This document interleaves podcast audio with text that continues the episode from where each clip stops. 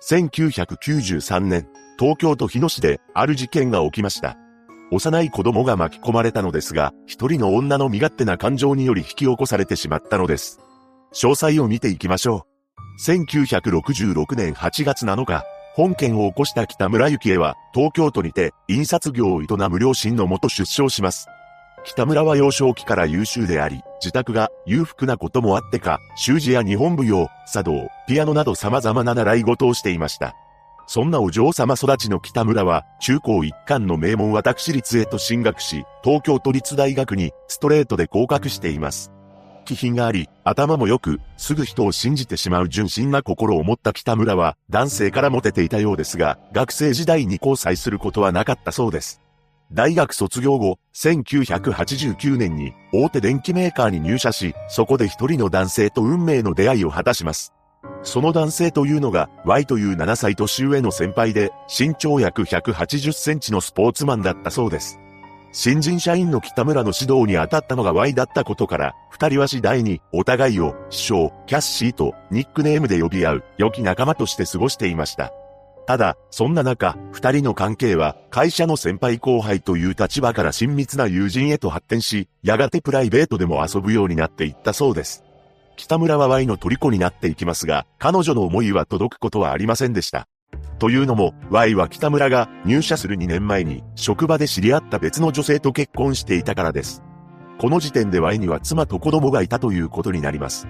そのため、北村と Y が外でデートを重ねるようになるものの、楽しい時間を過ごすだけという日々が続きました。しかし、北村の思いは募るばかりで、彼と少しでも長く一緒にいたいという思いから、なんと、実家から職場に近い日野市へと引っ越してきたのです。そんな中、1991年4月に Y にとって悲しい出来事が起きてしまいます。それは Y の妻が二人目の子供を流産してしまったことでした。この状況に悲しみにくれる Y でしたが、そんな Y を見た北村は彼のことを慰めることで二人の仲は急接近していきます。そして1991年8月6日、この日、北村は25回目の誕生日の前日だったのですが、北村と Y は玉川の花火大会でデートをしていました。Y は北村にプレゼントとしてラジカセと CD を送り、その日の夜、初めて北村は Y を自宅に招いたと言います。そうして不倫関係となった二人は週に何度も会うようになり、北村は Y にどんどんのめり込んでいくのです。また、Y 自身も北村に対し、社内メールを使って合計116通もの自分の思いを綴ったメールを送っており、北村はこのメールをわざわざプリントアウトし、大切にしていたと言います。とはいえ、Y は妻子がある身だったため、これ以上何かを求めることはできませんでした。しかし、1991年10月のある日、Y は北村に対し、次の言葉を投げかけたそうです。妻みたいなタイプの女と結婚するつもりはなかった。男で一人で子供を育てるのは無理だが、女房が交通事故で先立ってしまわないかなとよく思うんだ。Y のこの発言は北村を自分の元に留めておこうと思っていった嘘でしたが、北村は勘違いし、Y との結婚を意識するようになっていくのです。そしてこの年のクリスマスイブ、北村と Y は一緒に過ごしていたのですが、Y のある言葉に北村は相当なショックを受けてしまいます。来年の8月が妻の出産予定日なんだ。これはつまり、Y と妻の関係は、至って良好であるということを示した事実であり、北村は、これに対し、よかったね、と返すことしかできませんでした。そんな中、翌年の4月にとんでもない事態に発展してしまいます。なんと、北村が Y の子を身ごもってしまったのです。しかし、Y は、時期が悪いから降ろしてくれと話し、北村はそれに従うしかありませんでした。そんな問題があったのにもかかわらず、その後も二人は一緒に旅行に出かけたりもしていたそうです。そして1992年5月23日、この日は会社のソフトボール大会が行われていたのですが、Y は無神経な行動をとってしまいます。というのも、この会場にお腹の大きくなっている妻を連れてきていたのです。もちろん会社の行事ですから、北村もその場にいます。北村はお腹の大きな妻を紹介するとは一体どういうつもりなのかと強いショックを受けたそうです。その翌日、Y は北村に奥さんを紹介したのはわざとやったことじゃないんだ、などと謝りますが、北村は、それならすぐに奥さんと離婚してほしい、と言い返したところ、Y は少し考えさせてくれと言葉を濁しました。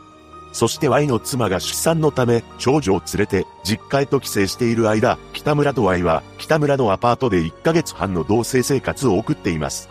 Y は妻と離婚するから、もう少し待ってほしいなどと話していたようですが、一向にその気配は見られず、翌年の1993年3月に、さらなる衝撃的な出来事が発生します。驚くことに、北村が、またしても妊娠してしまったのです。そして北村は、自らの意思で、子供を下ろしました。この時にはすでに彼女の中で何か諦めのような気持ちがあったのかもしれません。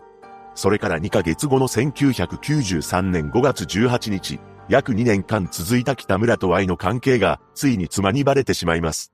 何でも Y の妻が友人に電話をかけようと自宅の固定電話のリダイヤルボタンを押したところ、その電話は北村の元へと繋がってしまったそうなのです。妻が Y を問い詰めると、あっさりと認め、すべてを白状したと言います。そこでは岩北村に電話し、自分たちの関係が妻にバレてしまったことを告げました。その際、妻と離婚するという話は、これまで一度もしたことがないという真実も打ち明けたのです。これに絶望する北村ですが、彼女の元へ連日ある人物から電話が鳴り響きました。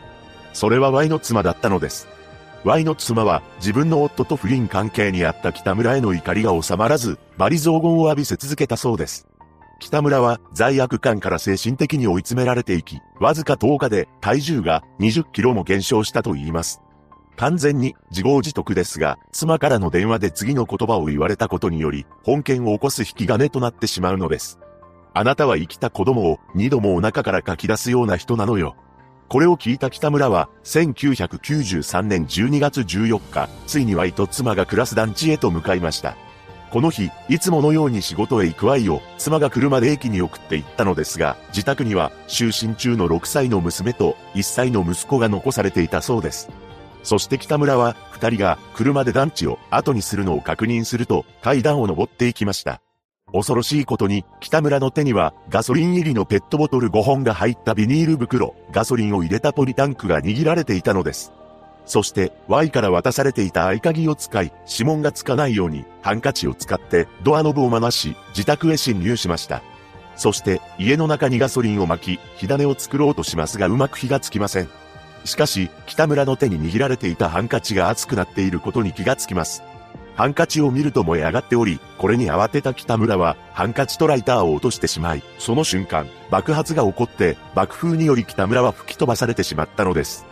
その衝撃で一時は意識を失ったものの、すぐに意識を取り戻し、階段を駆け下りて、現場から逃走しています。これにより、自宅で眠っていた二人の幼い命が犠牲になってしまいました。その後、約2ヶ月の間、北村は何事もなかったかのように出勤していたと言います。警察はすぐに北村をマークしていましたが、有罪に持ち込めるだけの証拠が集められなかったことから、逮捕に踏み切れずにいたところ、1994年2月6日、父親に説得された北村が自首しています。そして裁判では、無期懲役が言い渡され、控訴、上告するも、刑が確定しました。現在、北村は洗礼を受け、キリスト教に入信しており、手にかけてしまった二人の子供に祈りを捧げつつ、刑務所での作業報奨金から毎年1万円ほどを、ワイフ妻に送金し続けているそうです。本事件は、小説、8日目のセミのヒントとして書かれており、映像化もされています。事件当時は、北村に同情の声も上がりましたが、一切関係のない巻き込まれた子供がかわいそうでなりません。被害者のご冥福をお祈りします。